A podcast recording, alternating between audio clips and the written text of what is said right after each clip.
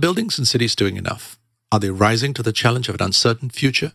And are we doing what needs to be done fast enough? My name is Nirmal Kishnani, a sustainable design strategist, author, and educator based in Singapore. I'm the host of Ecogradia, a new podcast where we'll meet experts and practitioners at the front lines of sustainable architecture and urbanism. Together, we'll dive into ideas that shape the decisions that shape the world, at the drawing board and in the boardroom. We will ask how I, sitting at my desk, can make a difference. What questions should I ask?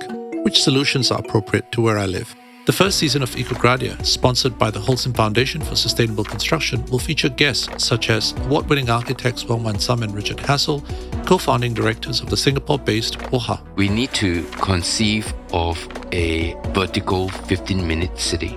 It's definitely more compact. We need to think about vertical zoning and stacking of users, multiple ground levels, multiple owners and stakeholders. Prashant Kapoor, an architect turned financial advocate with the International Finance Corporation, World Bank. We are beginning to see pension funds saying no to investing in fossil fuels.